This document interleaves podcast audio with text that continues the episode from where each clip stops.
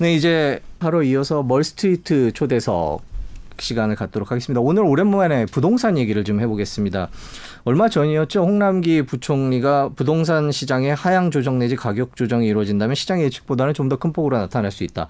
이렇게 얘기를 했습니다. 이 부총리 발표를 놓고 참 말들이 많았습니다. 뭐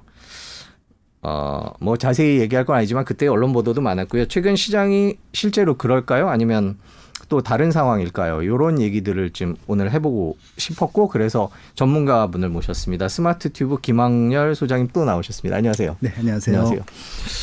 요즘 날도 참 더운데 현장을 계속 다니시죠? 이 업계에서는 전문용어로 임장이라는 표현을 제가 예전에 배운 것 같은데 네네. 요즘에 계속 다니시죠? 저는 뭐 일주일에 7일 동안 다니고 있습니다. 매일 다니시고. 최근 어디 다녀오셨어요? 어제는 네, 강원도 동해 다녀왔습니다. 동해요? 네. 왜 다녀오셨는지 제가 여쭤봐야 될까요? 동해가? 그러니까 전국에 227개 이제 시군구가 있는데 네. 이게 조금 이제 뭐 신규 아파트 입주 물량이 많다든가 아니면 동향이 좀 달라졌다든가 네, 네. 뭐 이런 지역들은 제가 한 번씩 방문해 보고 있습니다. 아, 동해가 그런 최근에 강원도에 있는 네. 주요 도시들이 조금 이렇게 어떻게 보면 이제 신규 아파트 입주 분양도 많고 네. 그래서 조금 달라지는 것들이 좀 많아 보여서 뭐 속초, 강릉, 동해, 뭐 삼척까지 이렇게 좀 다 돌고 있어요. 네. 거기는 현지 인 분들이 사신가 아니면 외지인들도 좀 사고 이런 건가요? 거긴 비규제 지역이기 때문에 네. 물론 현지인 분들이 대부분 이제 거래를 하고 계시지만 네. 외지인들도 살 수 있는 그런 지역이라고 보셔도 될 것 같아요. 그렇군요. 네. 그 뭐 거기 말고도 전국을 다 다니실 텐데 네. 현장 분위기는 어떻습니까 요즘에? 지금 말씀드린 대로 지금 실수요층들 때문에 올라가는 지역들도 있고 투자자들이 들어온 지역들도 있고요. 그런 네. 지역들은 좀 올라가는 좀 현상들이 보이기도 하지만. 지방 같은 경우는 상당수가 보합이거나 아니면 하락하는 지역들도 좀 있거든요. 지방은요? 예, 네. 보합이 대부분 많고요.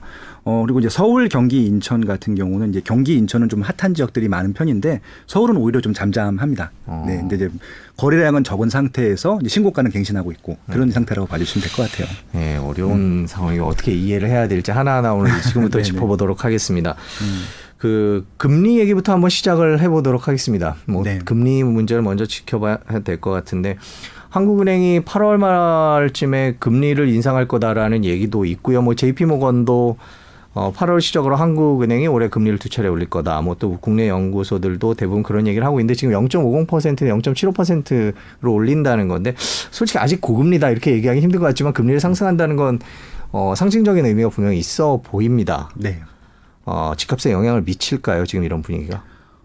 이게 통상적으로 보면은 이제 네. 금리가 이제 올라갔을 경우에 부동산에 영향을 줄 것처럼 다들 말씀을 하시는데 네네. 지난 20년 시장을 되돌아봤을 때 금리가 올라서 부동산 시장에 영향을 준 적은 한 번도 없었어요. 솔직히 말씀드리면 그렇습니다. 특히 실거주 시장은 네, 그렇고요. 네. 근데 이제 이렇게 좀 보시면 좋을 것 같아요. 그럼 금리를 왜 올리냐? 결국 유동성이 많기 때문에 유동성을 줄이는 이제 측면으로 한번 접근하시면 될 것 같은데. 네. 그러니까 이게 만약에 금융 유동성을 줄이게 되면은 이제 주식시장 같은 경우 영향을 바로 받거든요. 네. 왜냐하면 이제 투자하시는 분들이 줄어드니까. 근데 이제 부동산 같은 경우는 아까 말씀드린 대로 실수요가 있고 투자 수요가 있는데 실수요 시장은 거의 변동이 없을 것 같고 투자 시장 쪽은 조금 영향을 받을 수 있다 이렇게 좀 말씀드릴 수 있을 것 같아요. 근데 이제 투자라고 했을 때 수익형 부동산 월세를 받아야 되는 부동산 같은 경우는 금리에 거의 민감하게 반응을 하는데 네. 아파트 같은 경우는 실수요기 때문에 또 실수라고 하는 것은 매매 아니면 전세가 대부분이거든요. 그렇죠. 그러면은 네. 금리 영향은 크지 않을 것이다라고 보고 있고요. 다만 이제 투자 목적으로 들어갔던 지역들은 유동성이 좀 줄게 되게 되면은 투자 수요를 뺄 수가 있기 때문에 아까 말씀드린 대로 지방의 비규제 지역 같은 경우 또 투자 목적으로 들어갔던 뭐 공시 그러니까 1억 미만 지역들 같은 경우는 좀 영향을 받을 수도 있을 것 같거든요. 네, 하지만 지금 부동산 시장의 대세는 실수요 시장들, 결국 전세라든지 일반 매매 시장이기 때문에 그런 지역들은 금리 인상 때문에 크게 영향을 미치지는 않는다. 이게 제 총평입니다. 네, 그렇군요. 네. 뭐 금리 인상하면 부동산이 어떻게 된다라는 기사들을 많이 본 것 같아서 네, 현장에서 좀 다르게 움직이면 현장은 좀 다르게 예. 움직이면 기사가 잘못된 거죠. 예. 예, 근데 지금 말씀해 주시는 얘기를 얼핏 들어보면 만일에 금리가 인상돼서 그렇게 많이 영향을 미친다면 지방은 안 좋고 수도권은 상관없는 뭐 이렇게 요약을 할 수 있을까요? 해주신 어차피 말을. 지금 이제 그러니까 매수의 대상들이 조금 이제 줄어들기 때문에 똘똘한 한 채란 말씀 많이 들었잖아요. 내가 갖고 있는 것 중에 딱 한 채만 선택해야 된다고 하면 아무래도 입지가 좋거나 상품이 좋거나 그쪽으로 조금 더 수요가 몰릴 가능성은 높죠. 그렇게 되면 오히려 좋은 상품들은 더 수요가 증가해서 가격이 오히려 그쪽이 더 올라가는 가능성이 높다고 보셔도 될 것 같습니다. 네. 이제 금리 얘기 한번 해봤고요. 이제 네. 또 변수가 이제 공급 대책이죠. 네. 네, 공급 대책.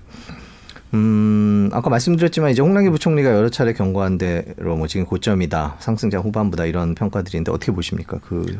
그러니까 이제 상승장이란 기준을 제가 잘 모르겠어요. 솔직히 저도 20년 동안 시장을 지켜봤는데 네.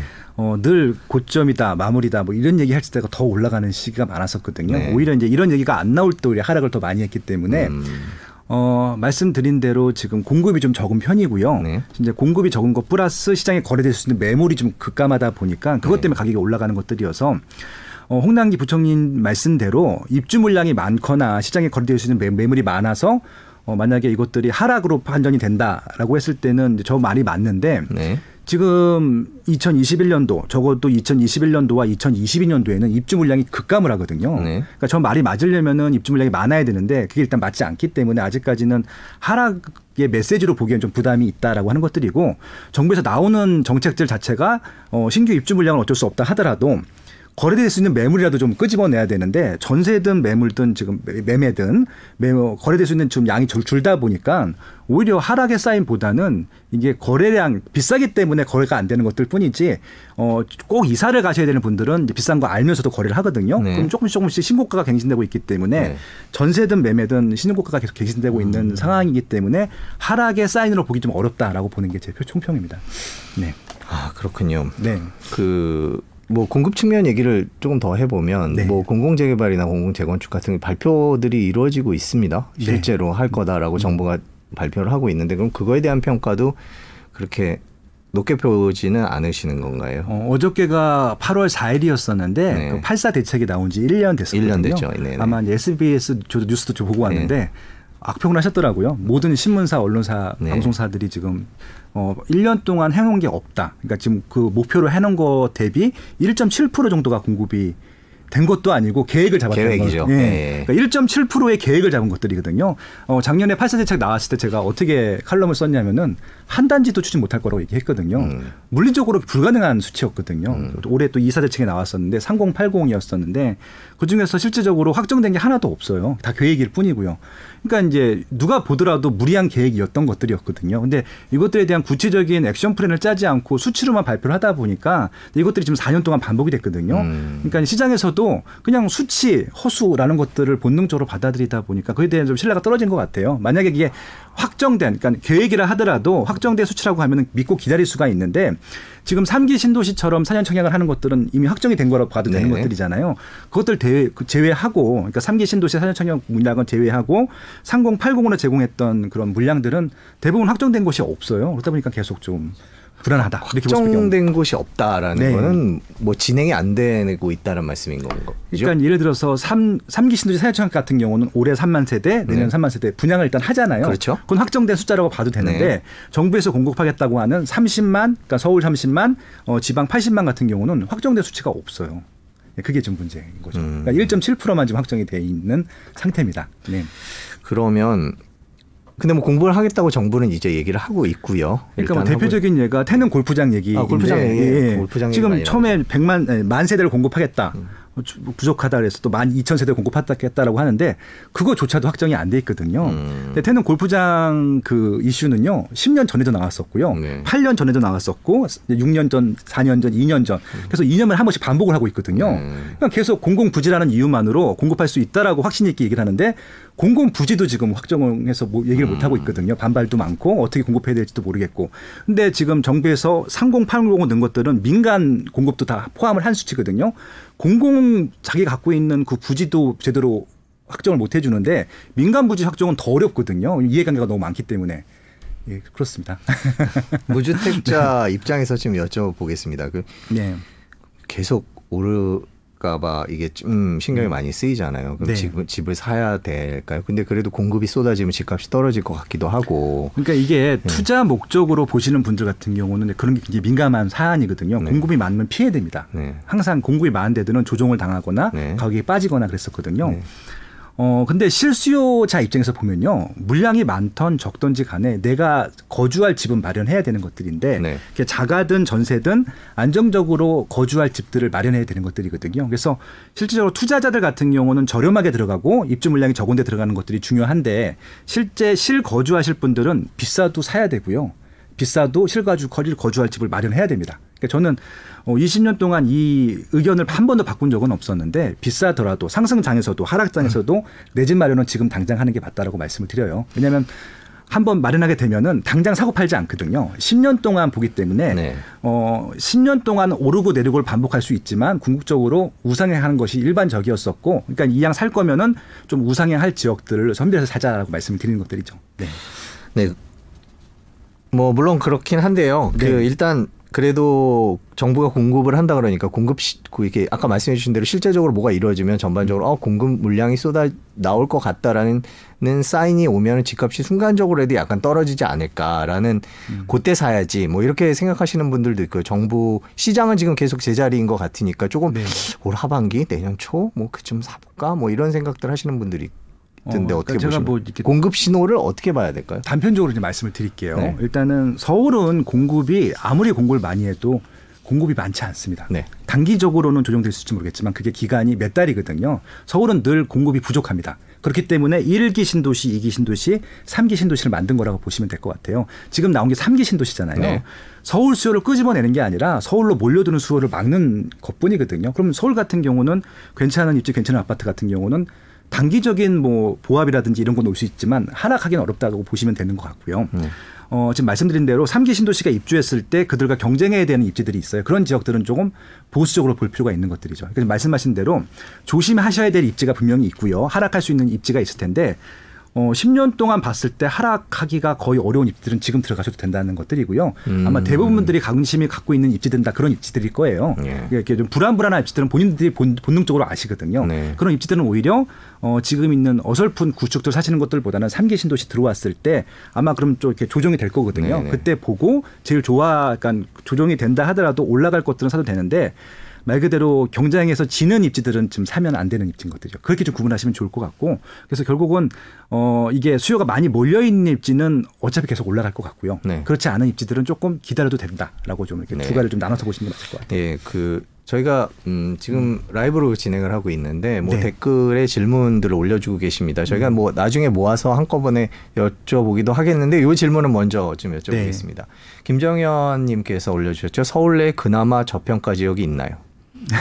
이게 저 마음이 서울 안에서 이제 뭐 직장도 다녀야 되고 이런데 부담스럽고 떨어지지 않을까, 그런데 너무 올라 있고 그런 마음이 담겨 있는 작은 다운평 것 같습니다. 그나마 저평가. 그러니까 저평가 지역은 보통 가격으로 이제 말씀드릴 수가 있는데 저평가 지역은 없어요. 그러니까 말 그대로 지금 가치 가지고 저평가, 고평가를 따지시면 안 되고요. 이 평가는요 미래 가치로 따지시는 게 맞을 것 같습니다. 주거 실태 조사라고 국토교통부에서 매년 조사하는 게 있습니다. 그 결과를 보면은 자가로 거주할 경우에는 한 10.5년 정도 거주를 해요, 한 집에서. 네. 그러면 결국은 지금 매수를 하지만 10.5년 후에 매도를 할 거잖아요. 그러니까 10년 후에 가치가 지금 가치보다 평균보다 올라가 있는 지역, 있을 지역들은 아마 저평가라기보다는 미래 가치가 더 많이 올라간다라고 네. 기준으로 보시면 될 것 같고요. 그 기준으로 보면은 저평가 지역이 있죠. 왜냐하면 이제 호재들이 발현할 테니까 지금 재건축 재개발하는 아파트들은 다 저평가입니다. 그러면 요걸 말씀드리면 비싸죠. 더 올라갈 거니까. 무슨 말씀인지 아시겠죠? 네. 지금 싼 집들은 사시면 안 돼요. 서울이라 하더라도. 오히려 서울 생활권이 커지고 있거든요. 지금 경기도지만, 행정구역은 경기도지만 인천이지만 광역교통망이 좋아지고 새 아파트가 들어오고 택지개발지구가 개발돼서 기반시설이 들어가게 되면요.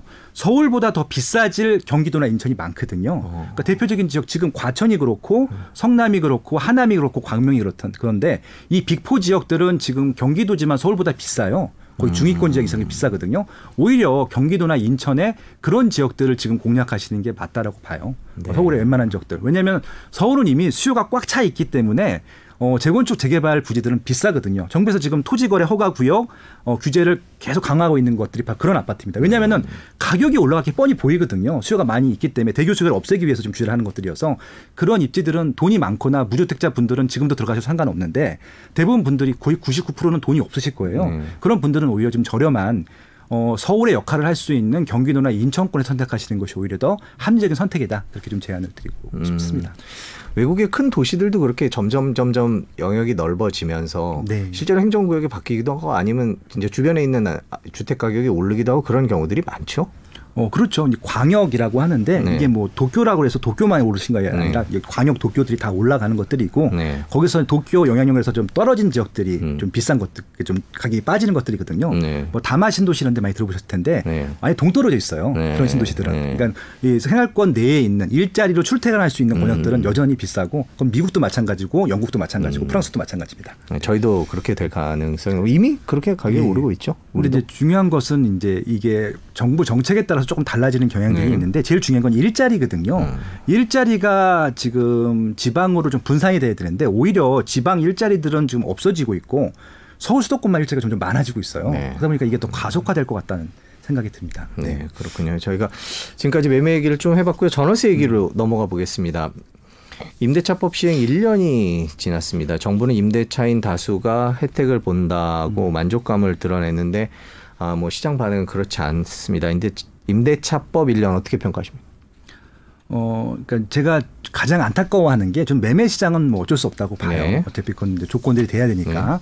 근데 이제 매매를 못하기 때문에 전월세를 사셨던 분들이 있는데 무슨 이유인지 모르겠지만 정부에서는 다 주택자들을 규제하면은 실수요자들을 보호하고 할 수 있다라고 판단하셨던 것 같아요. 근데 이제 전세 월세를 누가 공급을 해주느냐 갖고 일단 시작을 해봐야 될 것 같은데 다주택자들이 있어야지 공급이 되거든요. 네. 근데 다주택자들을 계속 없애는 정책들을 만들고 있고 그렇게 됐잖아요. 그러다 보니까 실질적으로 전세 월세는 신규 입주가 아니라 누군가가 신규 입지든 기존 물량이든 사서 공급을 해줘야지 공급이 되는데 그것들을 계속 없애고 있었어요. 그러다 보니까 물리적으로 좀 숫자가 줄고 있었고요. 거기다가 계약갱신 청구권하고 뭐 이런 또 전월세 상한제를 하다 네. 보니까 오히려 이제 그쪽에서 또 계약이 안 되고 재계약이 되거든요. 네. 재계약을 하게 되면 많은 분들이 좋은 것이 아니라고 말씀하시는 분이 있는데 한번 역으로 한번 생각을 해보세요. 평생 전세나 월세를 살고 싶은 분들이 있을까요? 없죠. 네. 예, 그러니까 언젠가는 떠나야 됩니다. 그러니까 주거실태 조사라는 거 말씀드렸잖아요. 네. 국토교통부에서 매년 하는 것들인데 평균 3년을 거주해요. 네. 임차인 분들은. 네. 근데 물론 이제 임대가가 올라갔기 때문에 그냥 3년 후에 이사를 가시는 분들도 있지만 내 집 마련을 하거나 아니면은 좀 여기서 살 이유가 없어졌기 때문에 이사하시는 분들이 많거든요. 그렇기 때문에 또 한시적으로 전월세 사시는 분들이 많고요.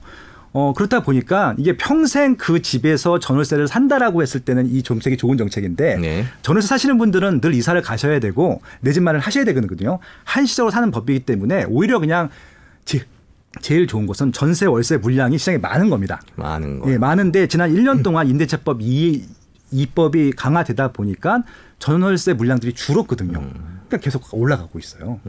계약 갱신을 한다 해서 5% 미만으로 막아놓은 것들을 잘했다라고 지금 정부에서는 자찬하고 있는데 그게 아니라 네. 그분들을 내쫓은 거예요. 어떻게 보면 계속 이게 어떻게 보면 물갈이라고 하는데 이분들이 이사를 가신 다음에 새로운 사람들이 들어오고 이것들이 순환이 돼야 되거든요. 그 순환 구조를 좀 막아놨어요. 그러다 보니까 지금 신규로 계약하는 것들은 오히려 뭐 기존에 있는 전세 가격보다 2배 심지어는 3배까지 올라간 지역들도 있어서 이게 재계약 갱신률이 높은 것들과 무관하게 실질적으로 전세 월세 사신 분들한테 굉장히 좀 곤욕이 되고 있습니다.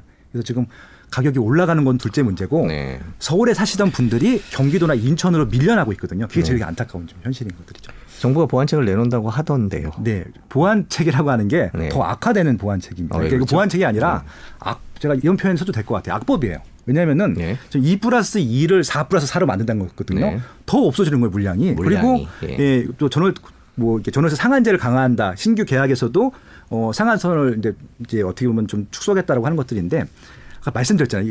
근본적인 시작이 전세 월세는 다 주택자들이 전체 시장에서 90%를 제공해주고 있었거든요. 네. 정부가 공공 물량을 늘려서 정부에서 전세 월세를 공급할 수 있으면 이건 문제가 안 생겨요. 그런데 정부에서 공급을 할 수 없다 보니까 민간에서 공급을 했던 것들이고 그 민간에 공급을 하게 되면은 다 주택자들 입장에서 보면은 뭔가 실익이 있어야지 공급을 할 거잖아요. 네. 시세도 올라가지도 않고 세금 다 내야 되고. 그러면 공급할 이유가 없잖아요. 그러니까 아마 이 강화하게 되면 강화해 될수록 전세 물량은 없어질 것이고 월세는 더 많아질 것이고요. 또 그거마저도 만약에 그 다주택자 입장에서 보면 실익이 안 된다고 했을 때는 그것도 안 할 거거든요. 그러면은 전세 월세 물량은 더 줄 거예요. 이렇게 되면 좀 어떻게 보면 가격이 더 올라가거나 경기도나 인천으로 더 밀려나는 수요들이 더 많아질 것이다. 네, 그렇게 좀 전망할 수 있는 거죠. 어떻게 해야 된다고 보십니까? 많이 바꾼다면 네. 바꿀 수 있으시다면 저한테 정권을 주시면 6개월 안에 저는 안정화시킬 수 있어요. 6개월 안에요? 네. 네. 제가 몇 번 말씀드렸었는데요. 임대차 입법은 폐지하는 게 맞아요. 네, 폐지. 그러니까 3법 중에서 전월세 상한제하고 계약갱신권을 폐지하는 게 맞고요. 그래야 순환이 되거든요. 그리고 다 주택자들 갖고 있는 물량 중에서 양도세를 감면이 아니라 일반 과세로만 낮춰줘도 매물이 쏟아져 나올 거거든요. 지금 다 팔고 싶어서 안달인데 팔 수가 없는 구조로 만들어놨어요. 네. 82.5%를 세금으로 가져가요. 그러면은 이분들은 팔 이유가 없잖아요. 왜냐하면 전세 월세가 계속 올라가기 때문에 그냥 오히려 그거를 받아다가 은행에 놓고 이자를 받거나 뭐 CMA나 MNF 이런 것들 받는 게 더 이득이에요. 네. 양도세 내는 것들보다. 예. 그럼 당연히 안 팔죠. 예, 그렇기 때문에 딱 두 가지만 실행하면 됩니다. 지금 어차피 물리적으로 신규 아파트 입주까지는 최소한 30개월. 보통 5년 이상 걸리기 때문에 그것들은 그대로 추진을 하는 게 맞을 것 같고 네. 1년 동안 효과를 보기 위해서는 임대차 입법 폐지하고 다주택자 양도세 일반 과세하면은 바로 물량들 매매든 전세 물량이 쏟아져 나올 거거든요. 네. 그거 가지고 일단 6개월 정도는 안정화시킬 수 있거든요. 예, 그렇게 좀 제안을 저도 공공 세미나나 네네. 회의 갈 때 제안을 하거든요. 하고 싶대는데 안 하세요. 예, 그거를 네. 하시면은 6개월 정도는 안정. 그 공급 대책은 계속 유지 추진을 해야 되는 거죠. 6개월 안에 안정이 된다는 얘기고요. 6개월 안에 안정이 된다. 한동안은 계속 아마 그 상태로 갈 수 있을 것 같아요. 예, 지금 요즘에 전월세 가격 때문에 그 마음고생하시는 분들 많은데 정부 관계자가 이거 듣고 계시면 뭐 또 다른 곳에서도 말씀 많이 하실 테니까 조금 예. 대책이 필요하지 않을까라는 생각이 듭니다. 저희. 댓글 올려주신 분이 있습니다. 뭐 오피스텔 얘기가 좀 있네요. 그러니까 지금까지 저희 전월세 얘기했고 그럼 오피스텔 얘기로 넘어가 볼까요? 광장동 민현님. 네, 아파트 사기엔 돈이 없고 현실적으로 투자 가능한 건 오피스텔 뿐인데 오피스텔 투자는 어떤가요? 또 MCCXXX님께서는 강남 오피스텔 매수를 생각 중이다. 1주택자라고 하시네요. 네. 어떤가요? 라고 얘기를 하고 계십니다. 오피스텔에 대해서 어떻게 봐야 될까요? 지금. 그러니까 그 정상적인 시장이었을 때 네. 아파트랑 오피스텔이 있었을 때는 오피스텔을 거들떠 안 봤었죠. 네. 그 이유는 리스크가 높고 확률이 좀 낮았기 때문이거든요. 근데 지금 오피스텔 시장으로 넘어간 이유는 아파트를 거래를 할 수 없다 보니까 결국은 아파트를 제외한 나머지 부동산 종류 중에서 찾고 있는 겁니다. 그래서 최근에 오피스텔뿐만이 아니라 뭐 토지, 상가, 지식산업센터, 뭐 꼬마 빌딩, 오피스텔 이런 쪽으로 좀 수요가 많이 넘어갔거든요. 아, 그래요? 예. 이게 유동성의 확대하고도 관계가 있어요. 아까 말씀드린 대로 예. 지금 투자하고 싶은데 주식은 좀 많이 오른 것 같고 비트코인은 늘 불안하고 그래서 이제 조금 상대적으로 안전하다고 하는 부동산을 투자하고 싶은데 아파트를 보통 많이 투자했었는데 아파트가 지금 거래를 할 수가 없다 보니까 결국은 그나마 조금 최근에 떴다라고 하는 게 오피스텔이거든요. 네. 오피스텔은 아파트랑 다르게 대출도 나와요. 아, 네. 나오는데 중요한 건 뭐냐면 오피스텔이 원래 주거가 아니잖아요. 오피스 호텔이거든요. 그렇죠.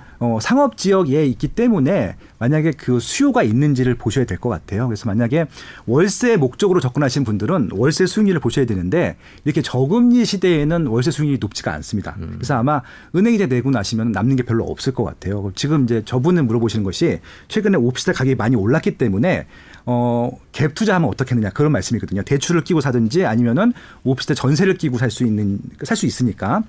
근데 아까 말씀드린 대로 오피스텔은 오피스텔 입지가 있어요.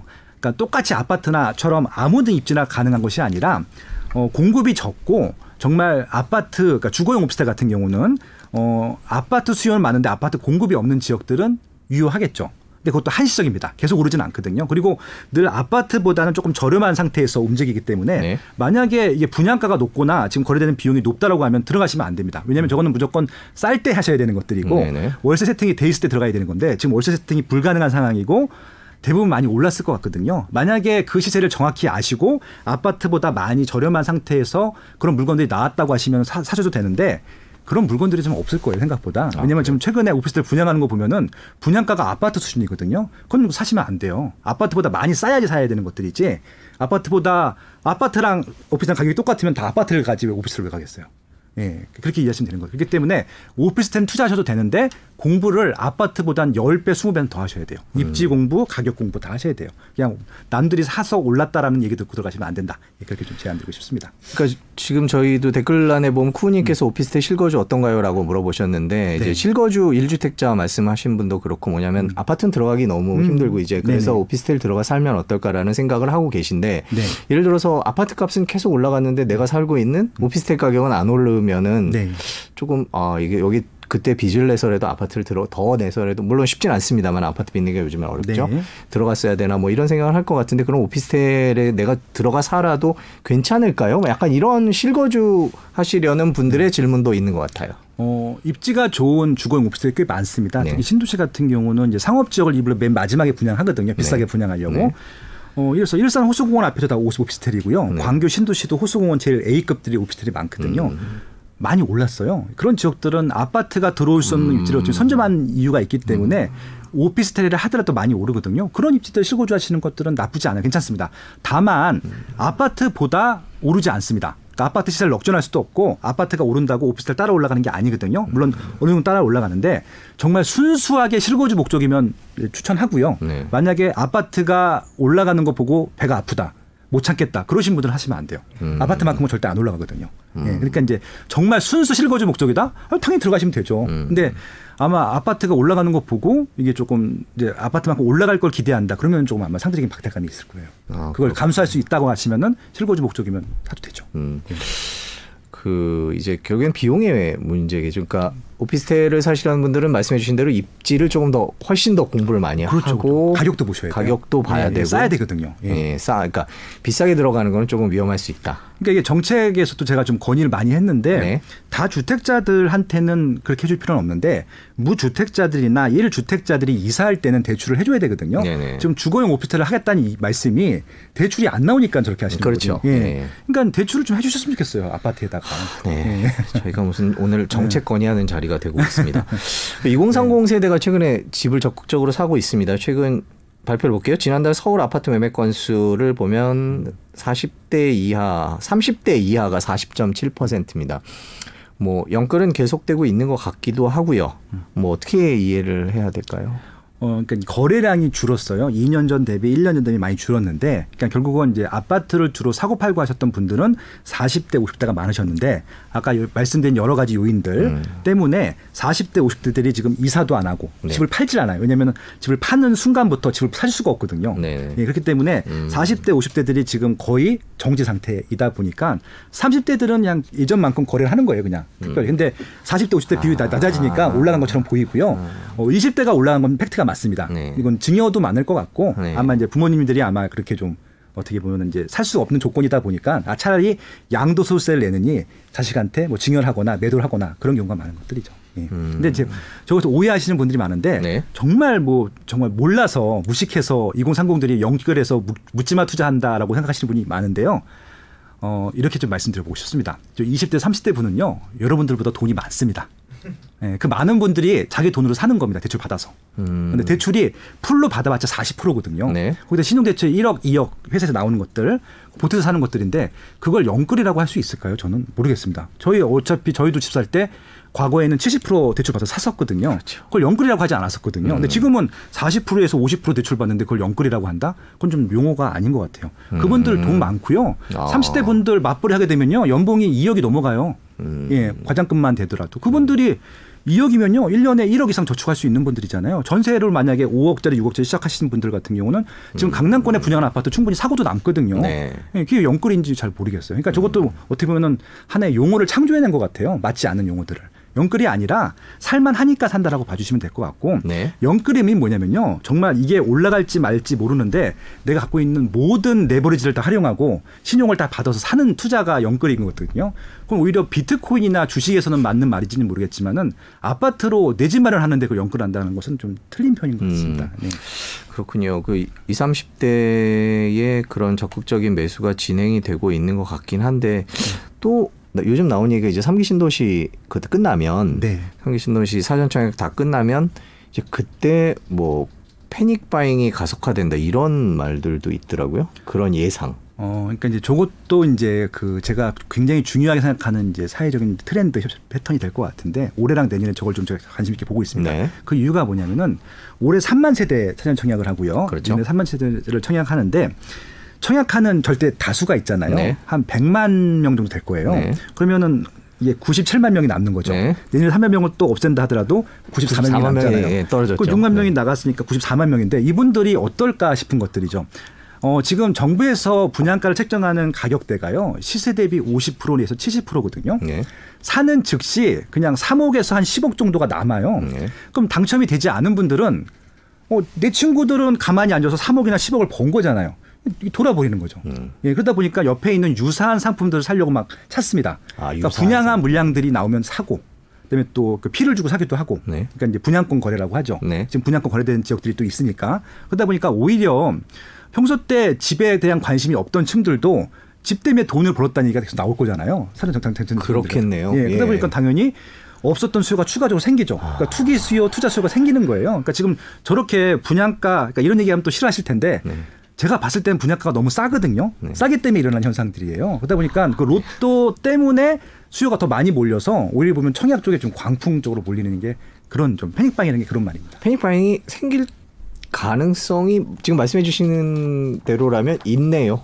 엄청 높죠. 네, 지금 수요도 가수요가 좀 있다고 보는데 네. 그러니까 청약을 받고 싶지 않았다가 갑자기 받으시는 분들도 있거든요. 네. 그런 분들은 그냥 로또 청약 때문에 그렇거든요. 분양가가 너무 싸요. 네. 그러니까 예를 들어서 지금 지난달에 분양했던 레미안 원밸리라고 하는 서초구 반포동에 있는 아파트가 있습니다. 네.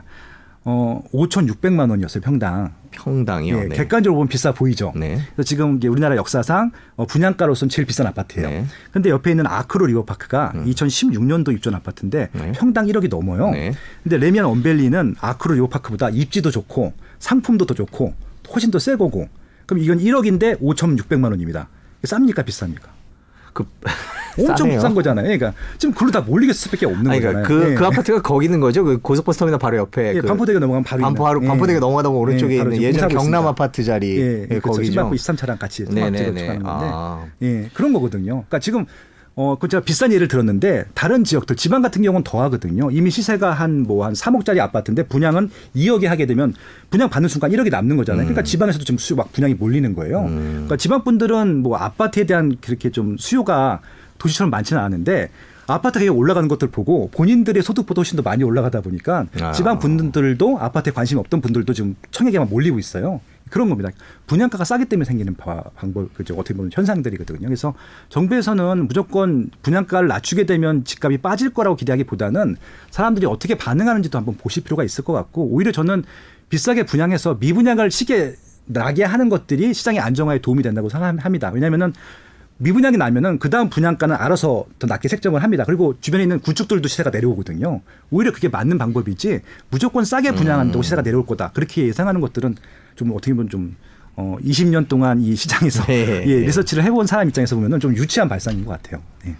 지금 방금 지방 얘기를 얼핏 해주셨는데 이제 전국이 다 오르긴 했지만 안성, 아산, 오산 상승장에서 좀 약간 생소하게 급등한 지역들이 좀 있었어요 이번에. 네. 예, 그건 어떻게 봐야 되는 걸까요? 둘 다 이렇게 이응자로 시작하네요. 안산, 오산. 아 그러네요. 아산. 예. 저 지역들 옆에는요 좀 센 지역들이 있어요. 예를 들어서 안성 같은 경우는 평택이라는 지역이 있고요. 예. 평택은 또 동탄이라는 지역이 있습니다. 네. 이렇게 세 가지가 거의 같은 생활권인데 동탄 이 신도시가 굉장히 많이 올랐어요. 34평 기준으로 한 뭐 15억, 17억 정도 해요. 그러다 보니까 평택이 한 6억 원대 분양했던 게 동탄이랑 거의 같은 생활권이다 보니까 10억으로 올라갔죠. 네. 하지만 안성은 평당 500 이런 시장이었었거든요. 네. 근데 같은 생활권인데 여기가 10억 올라가다 보니까 이게 한 2, 3억 정도 하던 것들이 4억, 6억까지 올라가는 이런 것들이거든요. 근데 지금 동탄2나 평택은 규제 지역이고 안성은 반은 규제, 반은 규제 지역이 아니에요. 네. 그러니까 규제 지역이 아닌 지역 같은 경우는 실수요자들도 살 수 있지만 투자자들도 살 수 있거든요. 그러다 보니까 투자자와 실수요가 같이 들어가니까 시세가 최근에 만성이 많이 올랐던 것들이고요. 똑같습니다. 아산 같은 경우는 옆에 천안이 있는데 천안보다 격차가 많이 났었거든요. 네. 근데 천안은 규제 지역이고 아산은 또 아니거든요. 네. 또 마찬가지고요. 오산도 마찬가지로 오산은 시세가 저렴했었는데 동탄과 평택이 많이 오르다 보니까 같이 좀 따라 올라가고 네, 그런 겁니다. 그러니까 어떻게 보면 풍선 효과일 수도 있고요. 주변 지역과 키 맞추기라고 하는데 그런 현상들이 같이 작용했다고 보시면 될 것 같습니다.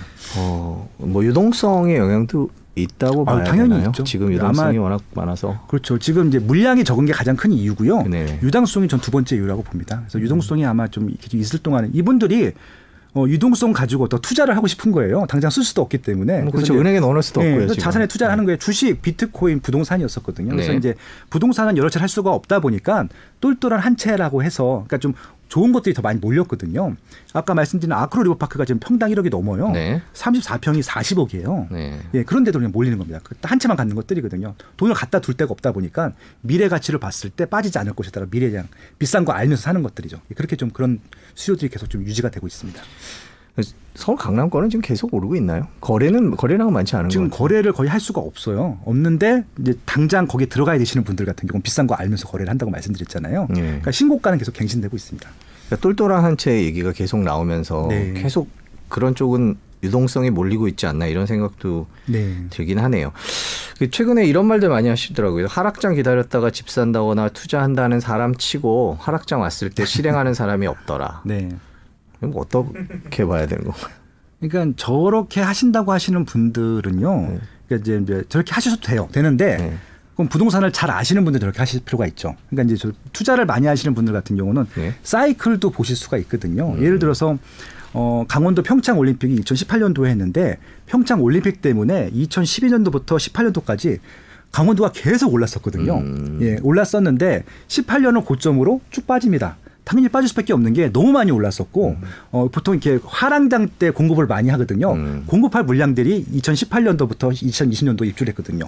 입주 물량이 많고 시세가 많이 올랐다 보니까 조정을 했어요. 그러니까 2019년도, 2020년도 조정이 됐고 조정이 충분했다고 생각했기 때문에 제가 이제 지난주에 갔다고 말씀드렸잖아요. 강원도 지역들. 다시 반등을 하고 있는 거예요. 너무 많이 빠져가지고 물량 더 이상 없고. 그런 것들이거든요. 그러니까 공부를 지역 공부를 많이 하고 시세 공부를 많이 하게 되면은 빠질 것들도 보이거든요. 네. 그렇게 알고 기다리신 분들은 이해가 되는데 네. 저렇게 말씀하시는 분 중에 입지도 모르고 가격도 모르시는 분이 대부분일 겁니다. 그러니까 서울을 하락장 기다렸다 산다? 그건 이미 부동산을 전혀 모르시는 분입니다.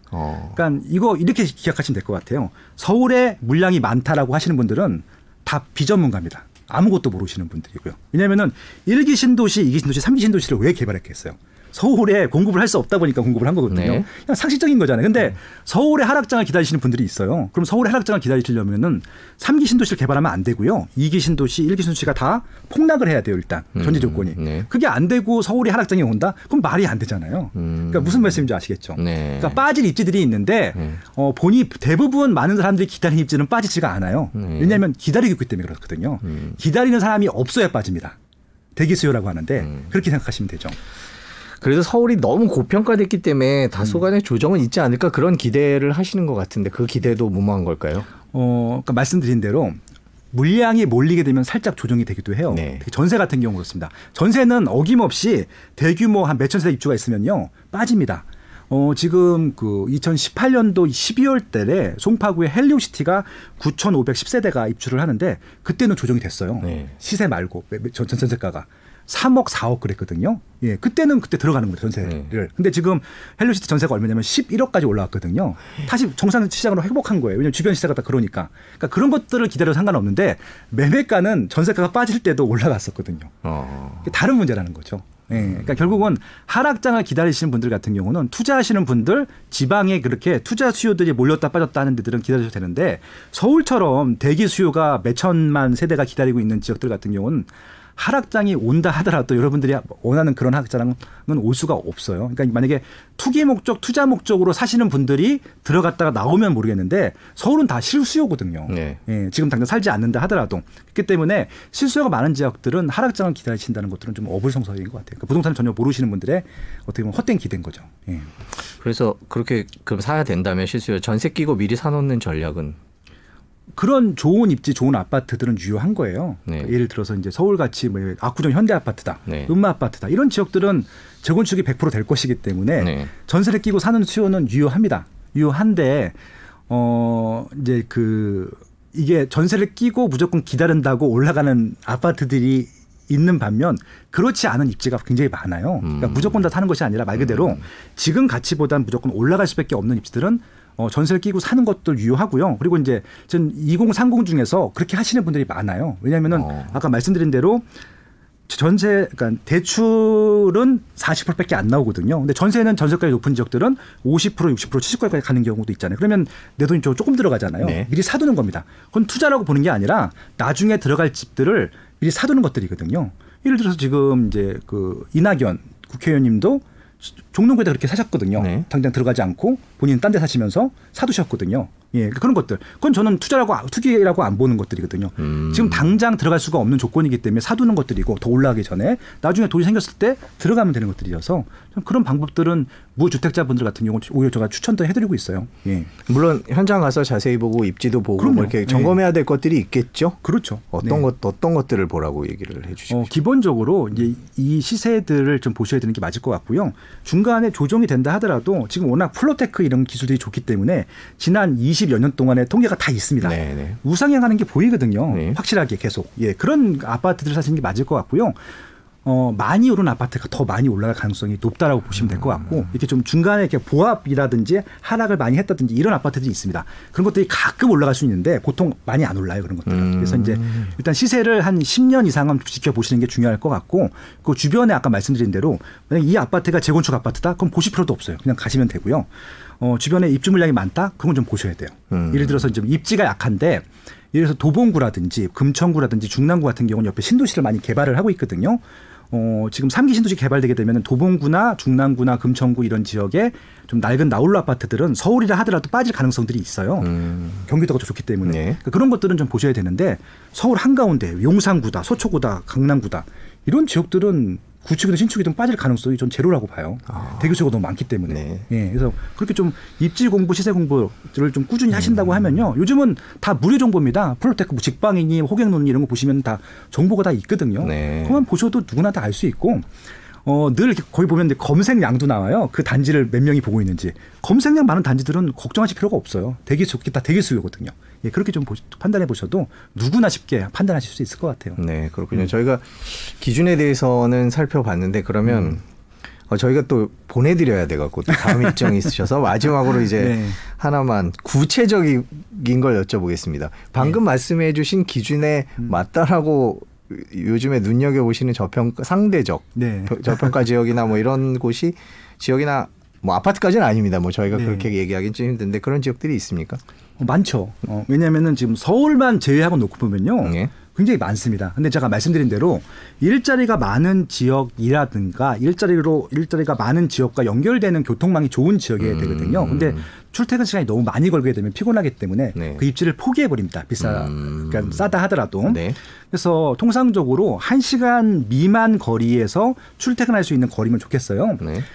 일자리가 제일 많은 지역이 삼성동, 그러니까 강남구입니다. 강남이요? 그래서 네. 강남까지 만약에 1시간 내에 올 수 있다. 제일 좋은 건 30분 내에 올 수 있는 겁니다. 일단 그래서 30분 내에 올 수 있는 거리들을 한번 이렇게 원을 한번 그려보시면 좋겠어요. 아, 예. 예를 들어서 이제 그 삼성동까지 아니면 강남구까지 오는 지하철 노선망이 있어요. 네. 서울 지하철이 9개가 있는데 1호선부터 9호선까지 있잖아요. 2호선 지나가고요. 네. 3호선, 7호선, 9호선.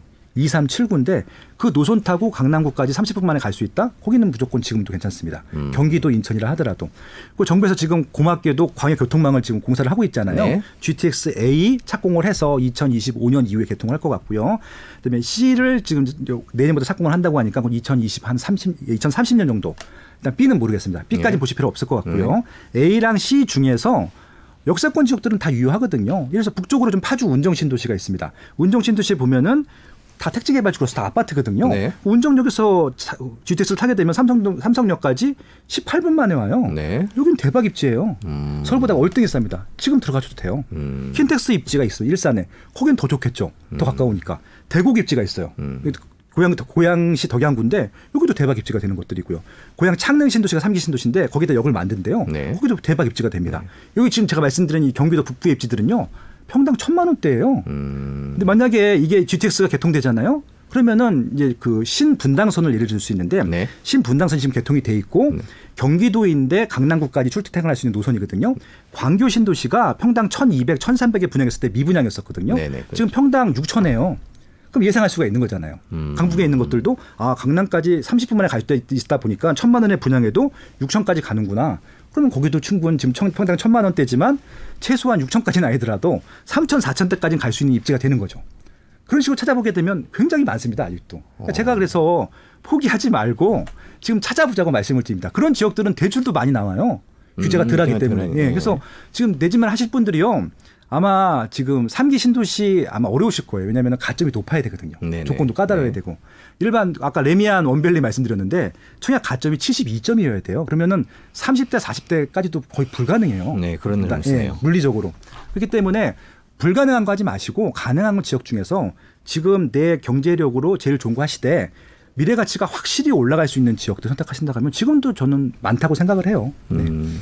그렇군요. 뭐 집이 회사가 그 강남이 아니라 또 예를 들어서 강북이다 그러면 또 그 기준에 맞춰서 또 그렇죠. 그렇게 종로구, 중구도 일자리가 많고요. 여의도도 많습니다. 예, 그런 지역들 연계되는 지역들은 보셔도 돼요. 그러니까 교통편을 중심으로 해서 이렇게 저평가된 지역이 있는지 살펴보시는 것도 네. 예, 좋은 팁인 것 같습니다. 지금 긴 시간 동안 얘기를 나눴습니다. 이제 우리나라 같은 경우에는 미국 같은 금융 선진국에 비해서 전체 자산에서 부동산이 차지하는 비중이 압도적으로 높습니다. 부동산 정책을 다루는 담당 부서나 그 책임자가 조금 더 섬세하고 조심스럽게 다뤘으면 좋겠는데 국민 기대에 많이 미치지 못하는 것 같다라는 얘기를 저희가 전해드렸습니다. 이제 코로나19 부동산 가격 상승으로 양극화가 더 심해지고 있다는 지적도 있고요. 집을 사야 할지 말아야 할지 고민하시는 그런 분들도 많은데 오늘 들으신 내용을 한번 곱씹어 보시면서 어떤 기준으로 어떻게 접근해야 할지 저희가 뭐 정답을 드리면 좋겠지만 정답을 드리기가 너무나 복잡하고 어려운 문제인 것 같습니다. 저희가 방송한 내용들 다시 한번 듣고 싶으시면 SBS 뉴스 유튜브로 들어오시면 내용을 다시 한번 보실 수 있을 것 같습니다. 오늘 들으신 내용이 부동산 마련하는 데 보탬이 되셨으면 좋겠습니다. 지금까지 김학렬 소장님과 얘기 나눴습니다. 고맙습니다. 네, 고맙습니다. 예, 시청해 주신 여러분 고맙습니다. 다음에 뵙겠습니다. 감사합니다.